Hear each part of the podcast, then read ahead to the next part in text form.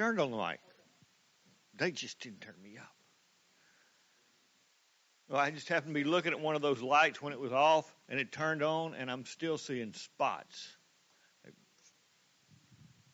Hope I don't run into somebody or run over somebody. I don't know who it is. Well, Mexico was an amazing, amazing thing. It was just, it was crazy, crazy, crazy, crazy.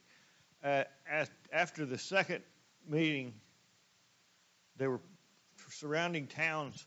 They were renting buses and driving in to hear and see all that God was doing.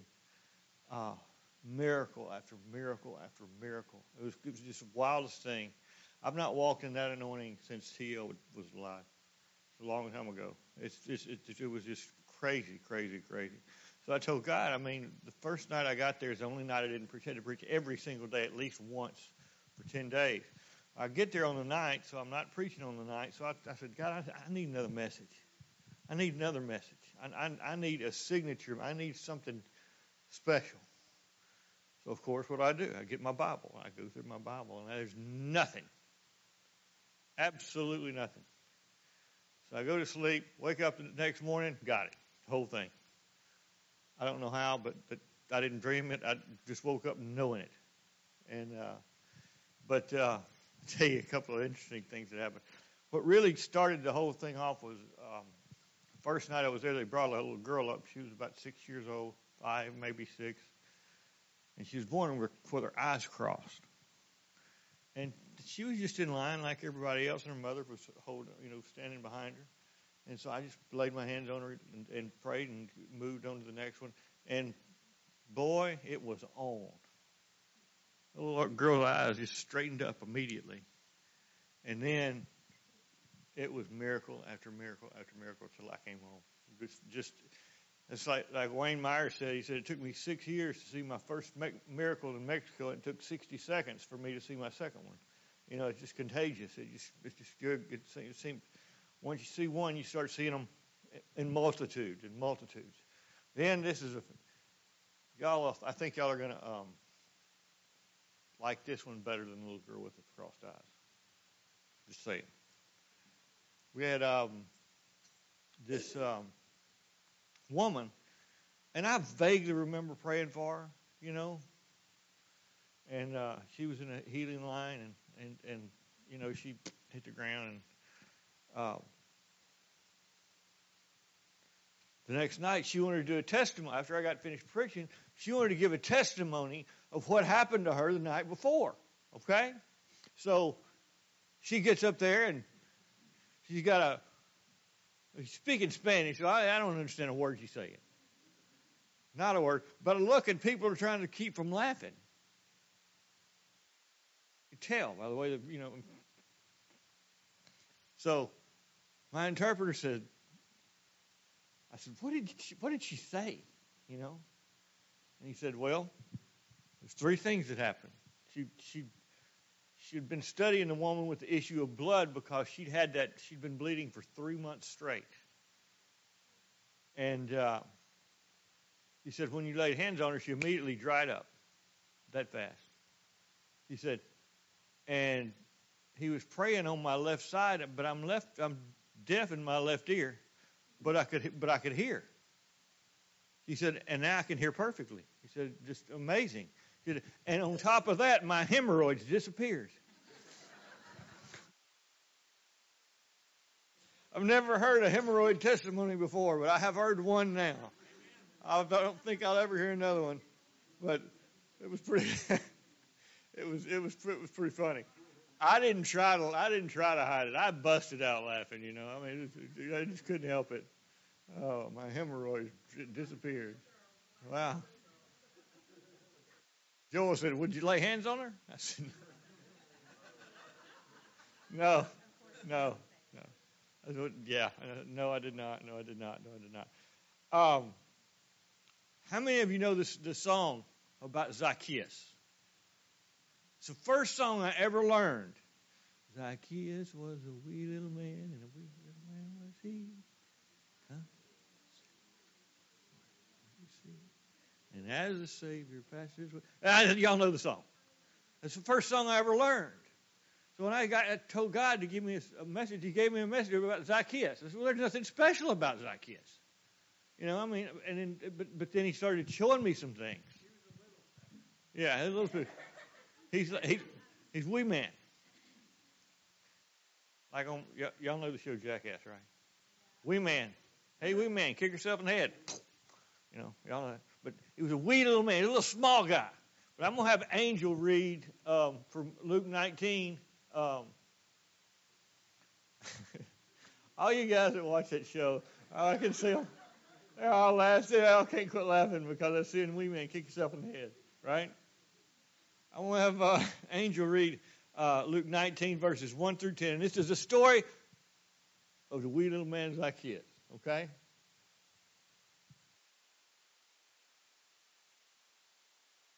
Paul's reader. I'm not sure why. But anyway, all right. So we're in Luke 19, verse 1 through 10. Then Jesus entered and passed through Jericho. Now behold, there was a man named Zacchaeus who was a chief tax collector, and he was rich. And he sought to see who Jesus was because he could not, because of the crowd, because he was short of stature. I can relate. He was probably on his tiptoes. Yes, I can. Re- I can relate. That's why. Exactly why. Angel, wee little girl, wee little woman. Verse 4 So he ran ahead and climbed up into a sycamore tree to see him, for he was going to pass by that way. And when Jesus came to the place, he looked up and saw him and said to him, Zacchaeus, make haste and come down, for today I must stay at your house. So he made haste and he came down and received him joyfully. But when they saw it, they all complained, saying, He has gone to be a guest with a man who is a sinner. Then Zacchaeus stood and said to the Lord, Look, Lord, I give half of my goods to the poor. And if I have taken anything from anyone by false accusation, I restore fourfold. And Jesus said to him, Today salvation has come to this house, because he also is a son of Abraham. For the Son of Man has come to seek and to save that which was lost. The reason I got her to read is because she reads so well, and she's got the best voice in the room. And another reason is um, my Bible is smaller than my notes, and I forgot my glasses. oh, one more question. Should I cut my hair or not? Yes. Only uh, men, y'all shut up. Jessica definitely wants it. Huh? Anybody want to keep it? Yeah, there we go. I got I got some people. Well, it'll grow back. It's not a big deal. My hair grows so fast. No, no, I ain't cut front. I ain't never. I, y'all shut up.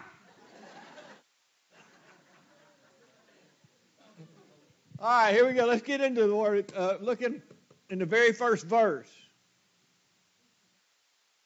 Where was he at? Jericho. Where's the greatest battle that Israel ever fought and won? Was at Jericho. Jericho, it was a prestigious place to live. It was very large, and uh, it, it, was like the the French Riviera of Israel. You know, I mean, that's where homes of the rich and famous. You know, that, that type of place. And uh, and Jesus was walking through there, and that's where Zacchaeus lived. All right? Where was he? Jericho. Jericho. Jericho. Jericho. Very big city with many rich and powerful people. Verse 2 He was not a tax collector, he was the chief tax collector of Jericho, one of the richest cities in Israel. He got a cut of what everybody, all the other cut, uh, tax collectors cheated and stole from people. He got a cut. He was like the Don Corleone of Jericho. He, he was a godfather, cartel, whatever you want to call it. He got a cut of everything. He was a rich, rich, rich man. See, but we sing the song, we don't see how rich, how, we don't see the whole story of Zacchaeus, and we kind of I've kind of played Zacchaeus off out of the Bible as as a non as a non preachable thing because he didn't ever did, did anything ex- exceptional other than steal. So I never have preached about him. But when God gave me a message, it was about Zacchaeus. And I asked him, I said, why did, why did you give me a message about Zacchaeus? He said, because nobody nobody's preaching about what happened to him. Okay, I'll do it. This is a message that I preached when that little girl got, boom, her eye straightened up.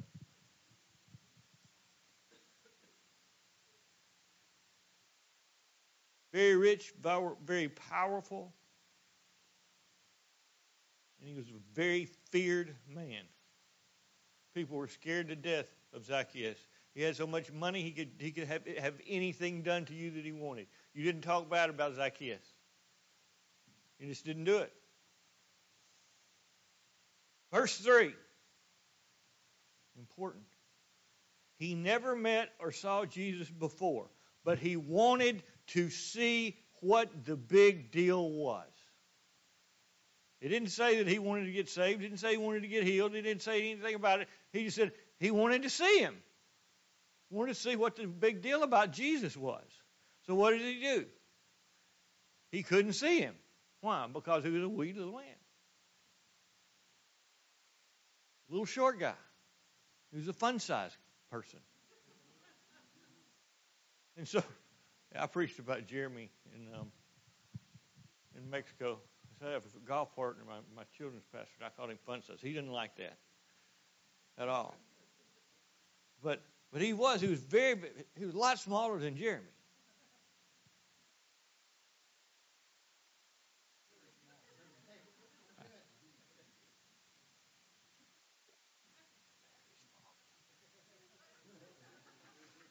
Very small. Very small. We is very small.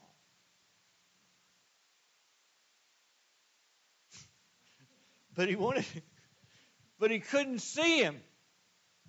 But he wanted to see Jesus. That's all that it says about it. He wanted to see Jesus. He didn't want healing. He didn't want prosperity. He didn't want. He already had prosperity. He got through greed. He, he didn't want he didn't want to be delivered. He didn't want anything from Jesus. He just wanted to see what the big deal about this guy was. He heard, heard talked about him, and every, people talked about him. He said, I got to see this guy. So he couldn't see him where he was. Verse 4 He was a very strategic thinker. He ran ahead where he thought Jesus, where he believed the current direction that the guy was, that Jesus was walking. He projected about where Jesus would would cross. And sure enough, people started coming, and he still couldn't see him. So what did he do? He climbed up in the tree, got on a limb where he could see Jesus. Are we there yet? Yep. I don't know if you know it, but you are. He couldn't see Jesus just holding on to a tree. It said he climbed up in a sycamore tree. And the sycamore tree is not the sycamore. The sycamore in, in the Middle East is not the same sycamore that you see here. Actually, the sycamore tree in the Middle East is actually a form of a fig tree. So there's a lot of limbs, a lot of them. So he had to climb out on a limb to see Jesus. What's the big deal about this guy? What's the big deal about this guy? We climbed out on the limb. So when Jesus, when Jesus passed, he could see him. Verse 5 Jesus saw him and knew his name. He climbed out on a limb to see Jesus, and that's where Jesus saw him.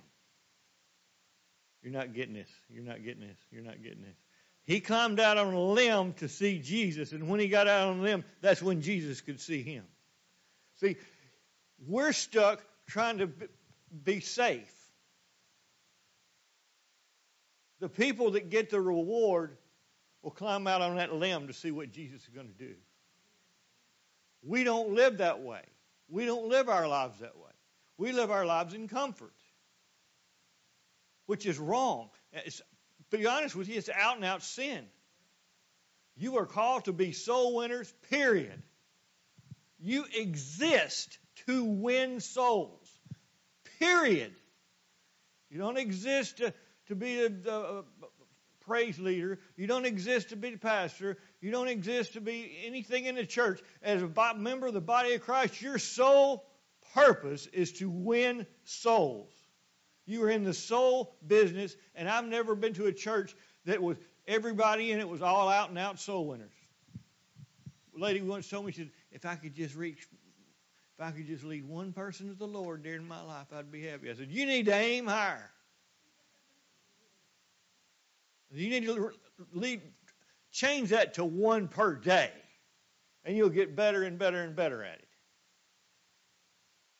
That's not our our job is to take as many people with us as possible.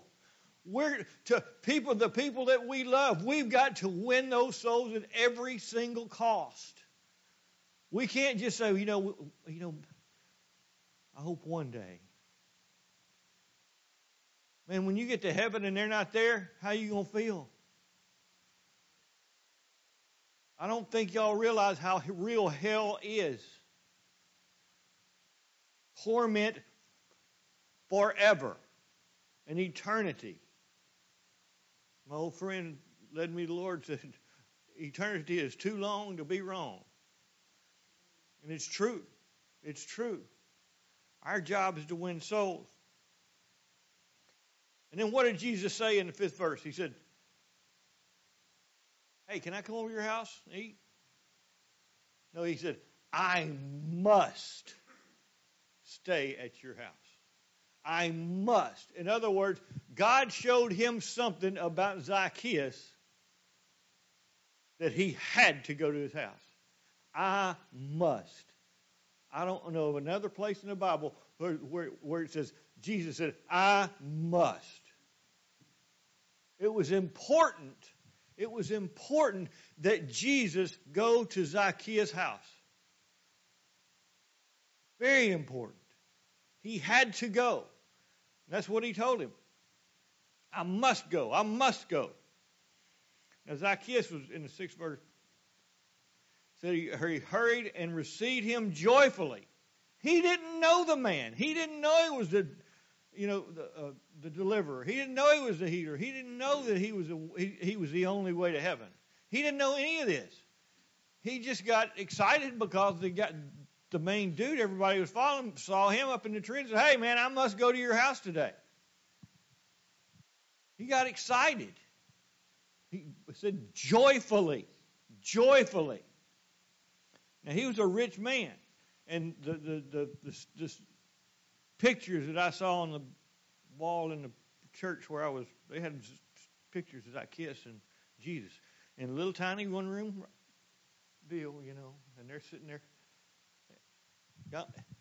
this man was extremely rich. He had us. He had servants. He had maids. He had a chef, probably a masseuse. I know that's the first thing I'd get if I was rich, is a masseuse. I don't, if you if you have never had one, don't because you'll keep spending money on it. I promise you.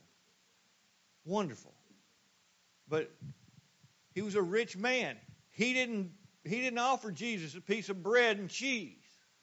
He made sure that there was a whole spread laid out for him. He was a rich man, excited and joyful that Jesus saw him and wanted to come to his house. So I'm sure that he laid out a big spread, right? Well, y'all are just y'all are dead today. What did I tell y'all? Participation is praise. Participation is required. Boy, I'm preaching a lot better than y'all are hearing. And I hadn't even started preaching yet. I'm just going over the back, the, the, the, the scriptures right now. Whew. All right. Bueller. Bueller. Ferris Bueller. What if I preached like that? Then we'd be even.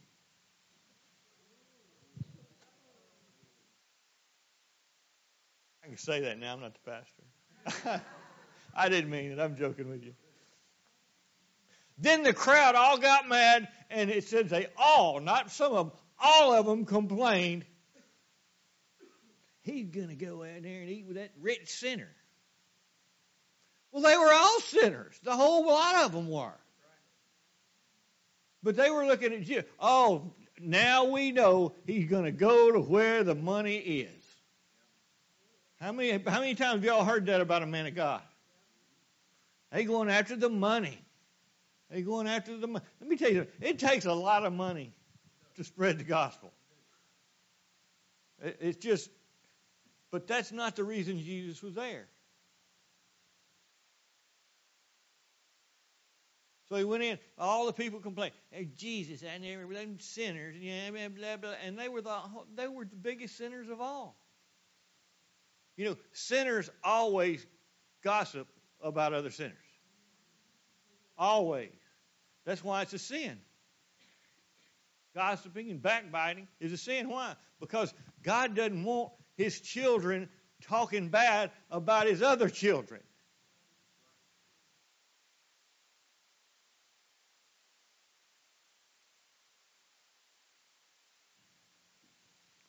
Verse 8 Nothing is recorded that Jesus said other than, I must go to your house up to this point. Cool. And all of a sudden, Zacchaeus said, I'll give half of all my goods. Goods doesn't mean money, it means money and possessions.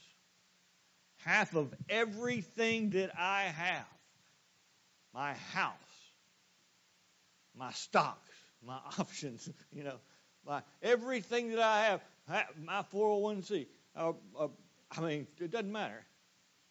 See, I'm thinking about 501c3. Sorry. yeah. But anyway, I'm going to give half of everything that I have, all of my goods. In other words, I'm going to have a big sale, and half of everything that I get, I'm going to put that with my money, and I'm going to give it. I'm going to give it all away to the poor. Jesus never asked him to do that. Never even suggested that he did that. It's just that when you get in the presence of the master, conviction comes. He never he never stood in front of Jesus before, but the minute he did, he felt convicted. He felt that he done had wronged people. He knew that he had to make things right without Jesus ever saying a word. There's people that get saved every day without hearing a word from Jesus. It's just a conviction falls on them. You don't have to. You don't have to hear God's voice to get saved, but conviction comes, and that's what happened. He got in the presence of the Master, and conviction came upon him. Then he said, and uh, if I've taken anything from else, I restore fourfold. In other words, if I took a buck from them, they're getting four back. This guy is giving away his wealth.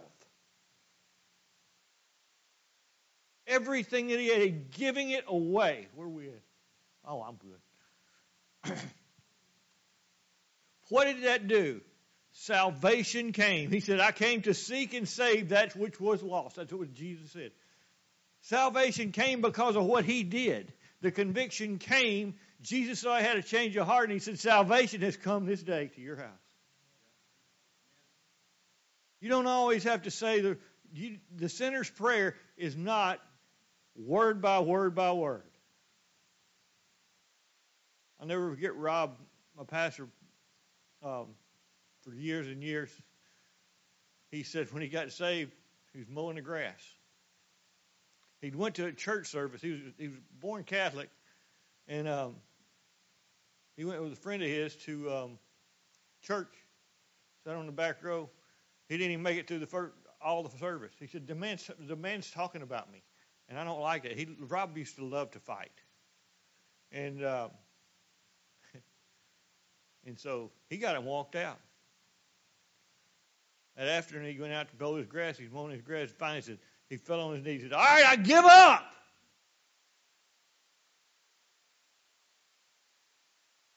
I give up.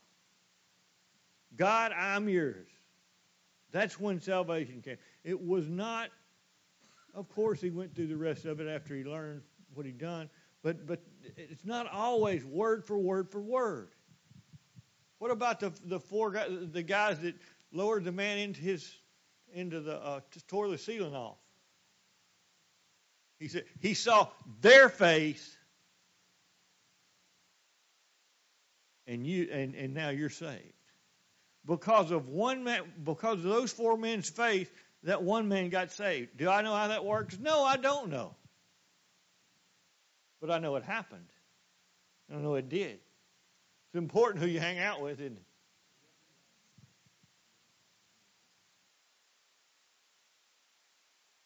All right, here we go. This is this this this right here to me. God showed me this, and it was really interesting.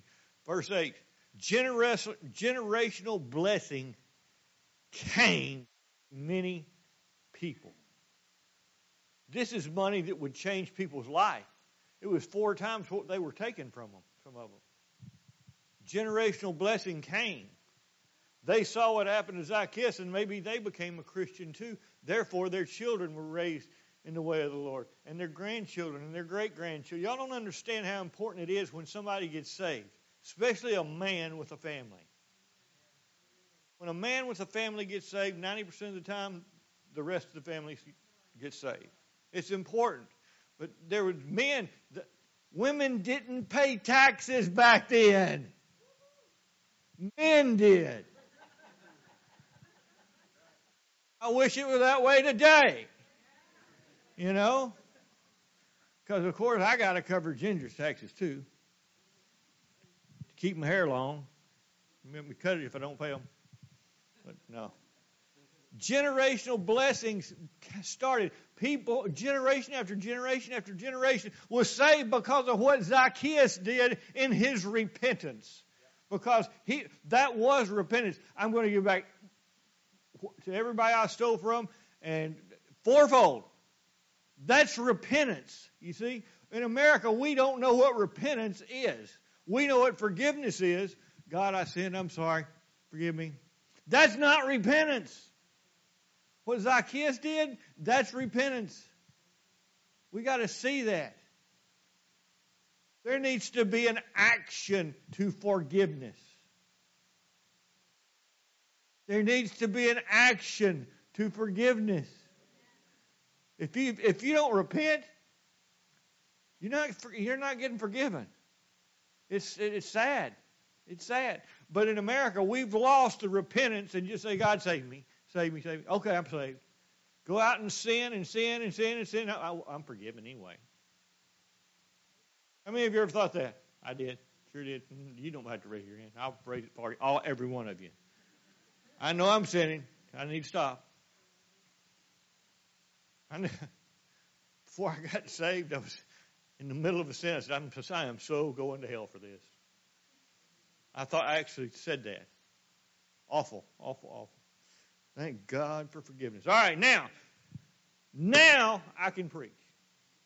I've given you everything, uh, every verse. You know, we got we got it. Here we go. Here we go. Numero uno. Un poquito español.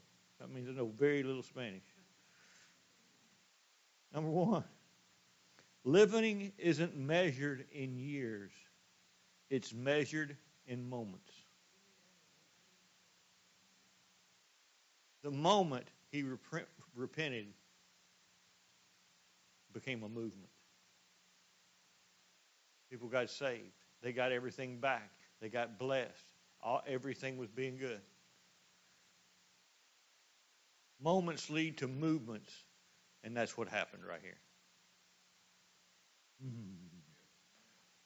This is the name of this message Life on a Limb. We must learn to live on a limb like Zacchaeus. We've got to take a risk. We can't just wait for the lost to come to us. We can't wait for the sick to come to us. We can't wait for the ones to be delivered to come to us. We have to get out on a limb where Jesus can see us and say, All right, here, here's what I want you to do.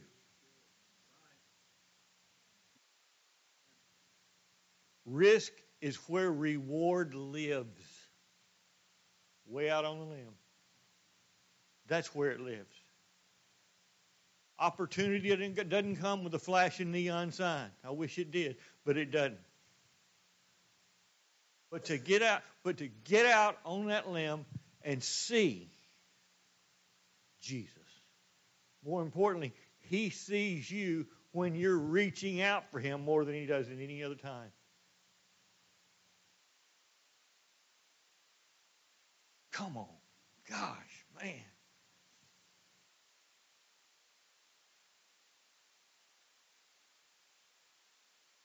Zacchaeus was hated. He was small. He was probably scared of the crowd. He'd stolen from all of them. But he decided to take the risk. And he did, and it paid off big time.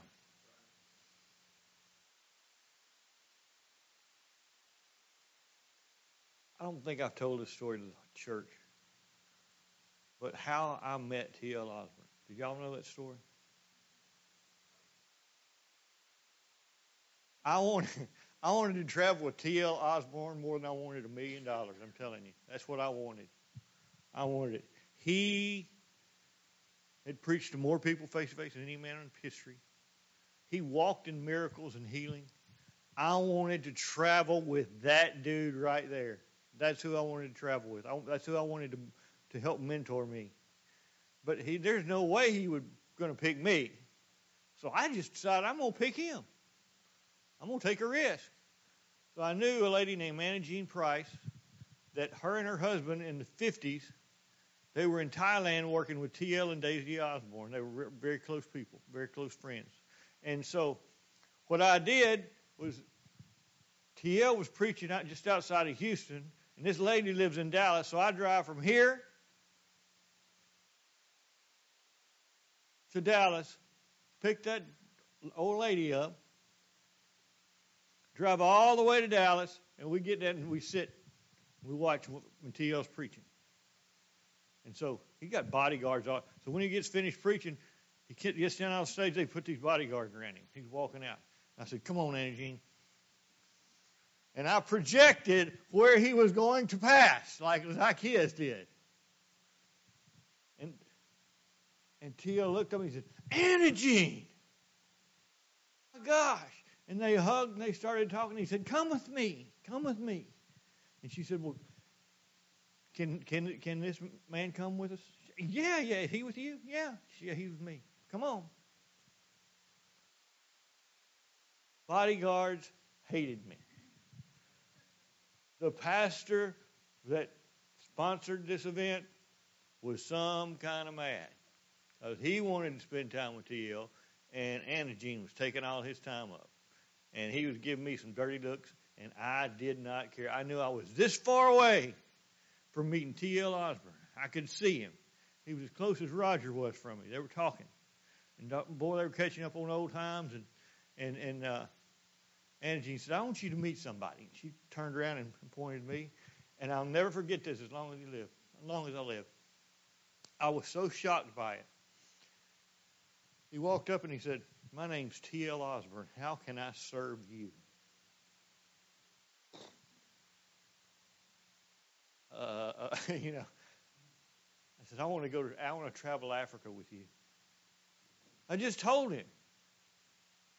I got out on a limb projected where he was coming from, broke through the bodyguards, and then told him exactly what I wanted. I want to travel Africa with you. I want you to be my, my mentor. He said, All right. He said, Not a problem. He said, God told me to serve you. So he said, uh, Give this man your email. And I said, I'm not giving him my email. I said, I've already sent him. I, I sent him one twice a week for the past month, and I've not heard one response from him. He said, Trust me, he'll get back to you on this one. I'll make sure of it.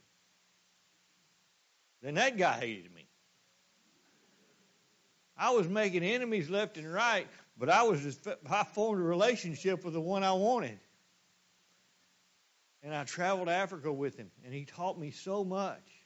But you know what? If I was played it safe and said, you know, maybe maybe he'll rec- maybe he'll call me out of the of the crowd. You know, I've seen people do. Maybe he'll, he'll you come here. That's happened to me before several times uh, by men of God. I mean, amazing men of God. But this is the guy that I wanted. So I took a risk. But I got my reward. You're never going to get your reward unless you take a risk, unless you get out on that limb where Jesus can see you. Well, thank God a little bit. Hey! You know, one of my pet peeves, that doesn't translate in Spanish, but one of my pet peeves are uh, when somebody, I'm going on a trip and they say, be safe.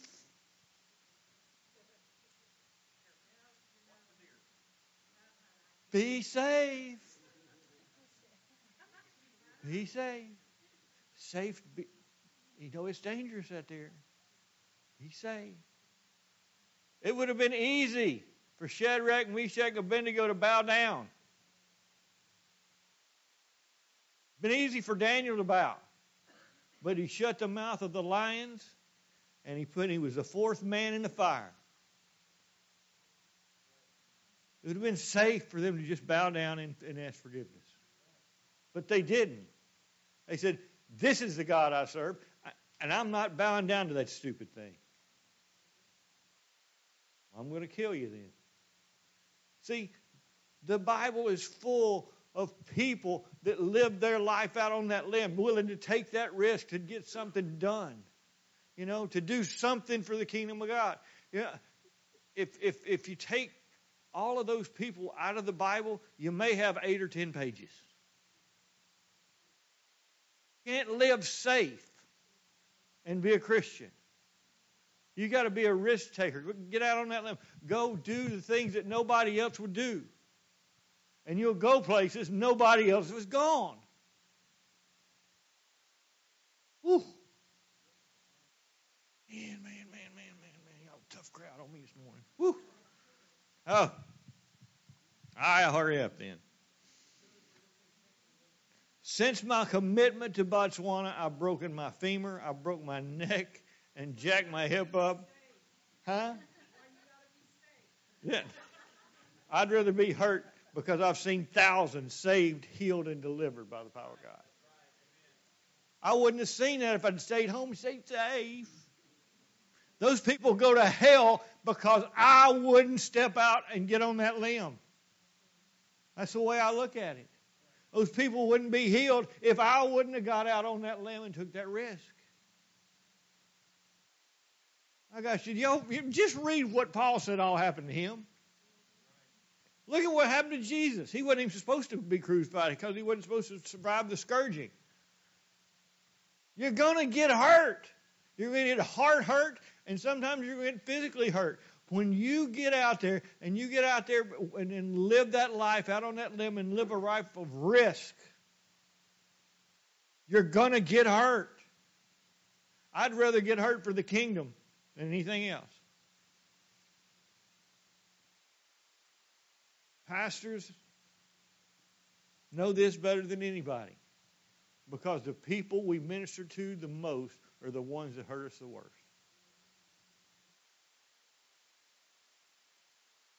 Mm.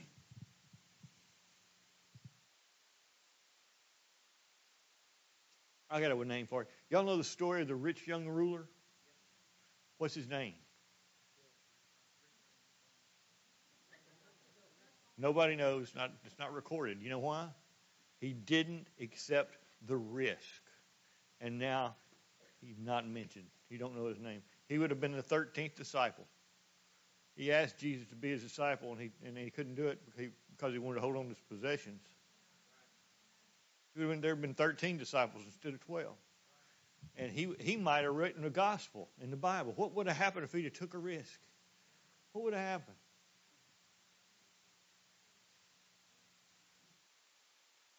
Are y'all getting this? It's important that you do. Live a life of adventure and abundance by living on a limb. I've got. I'm gonna be about five six, five sixty minutes over. I don't know. a lot of you have heard this story, but there's a lot of you that hadn't heard it. Uh, I was in uh, Africa, and um, I had a driver who was also an interpreter who was also a pastor. His name was Richard Owatsu Akamea. And Richard, we're driving. He had a car. Of course, air conditioner didn't work. The windows were down all the time. You couldn't even put them up. And it was it was in Africa, of course, you know. So that night after after service, we're driving along. We pull up to a stoplight, and there is nothing but prostitutes on this corner. Hey, white boy. I like me some white boy. Come on, baby. Let me in that car with you. And I'm just looking. Oh, thank you. We drive off. I look at Richard. I said, Is there a place around here we can, we can rent a bus? He said, Yeah. I said, Can you drive it? He said, Yeah. So we went the next afternoon, rented a bus, drove up. I got out, prostitutes there. Oh yeah, baby, how you doing? You know, you know, how, you how it goes. I said, hey, there's 50,000 people up there at that soccer stadium. Imagine how much money you can make if I take you up to that soccer stadium. Most of the people there are men. Oh yeah, we like that. What's your cut?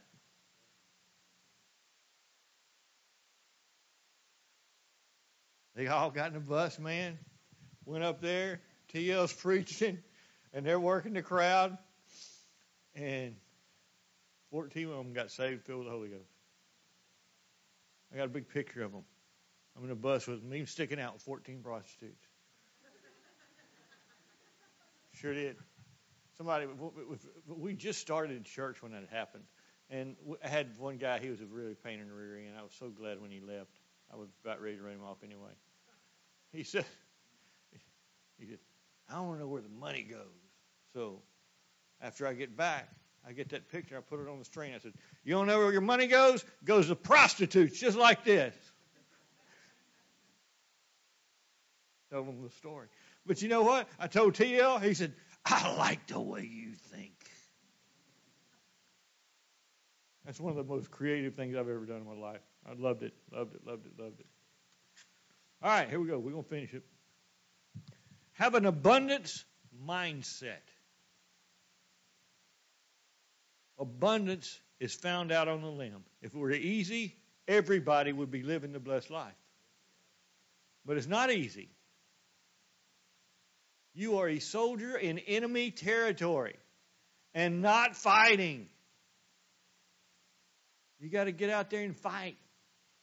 Get out there and fight, fight, fight. Whew. All right, I'm this close to being done.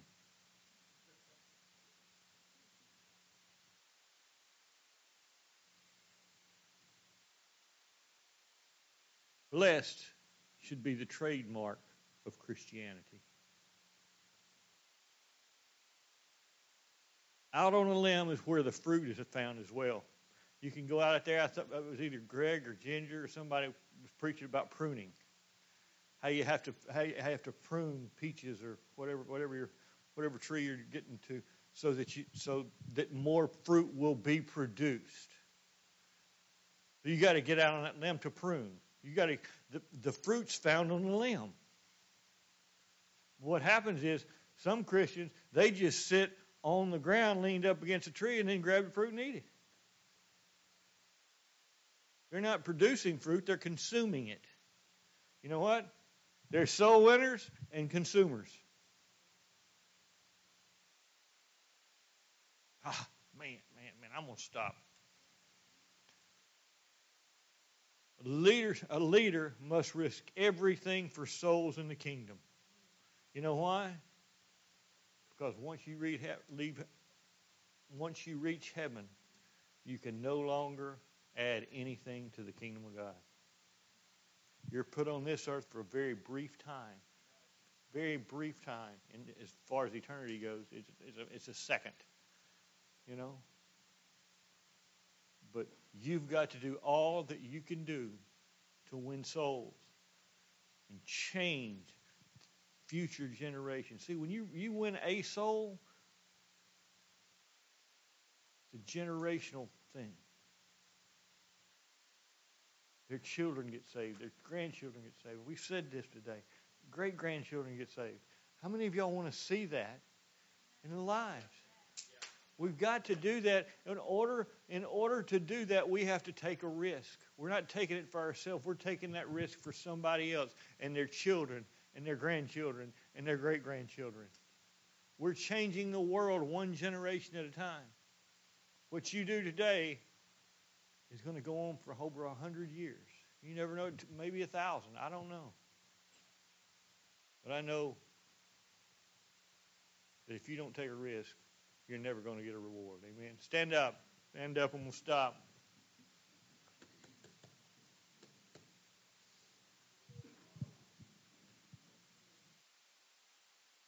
If you got anything wrong in your body, come on down here. Let me let me uh,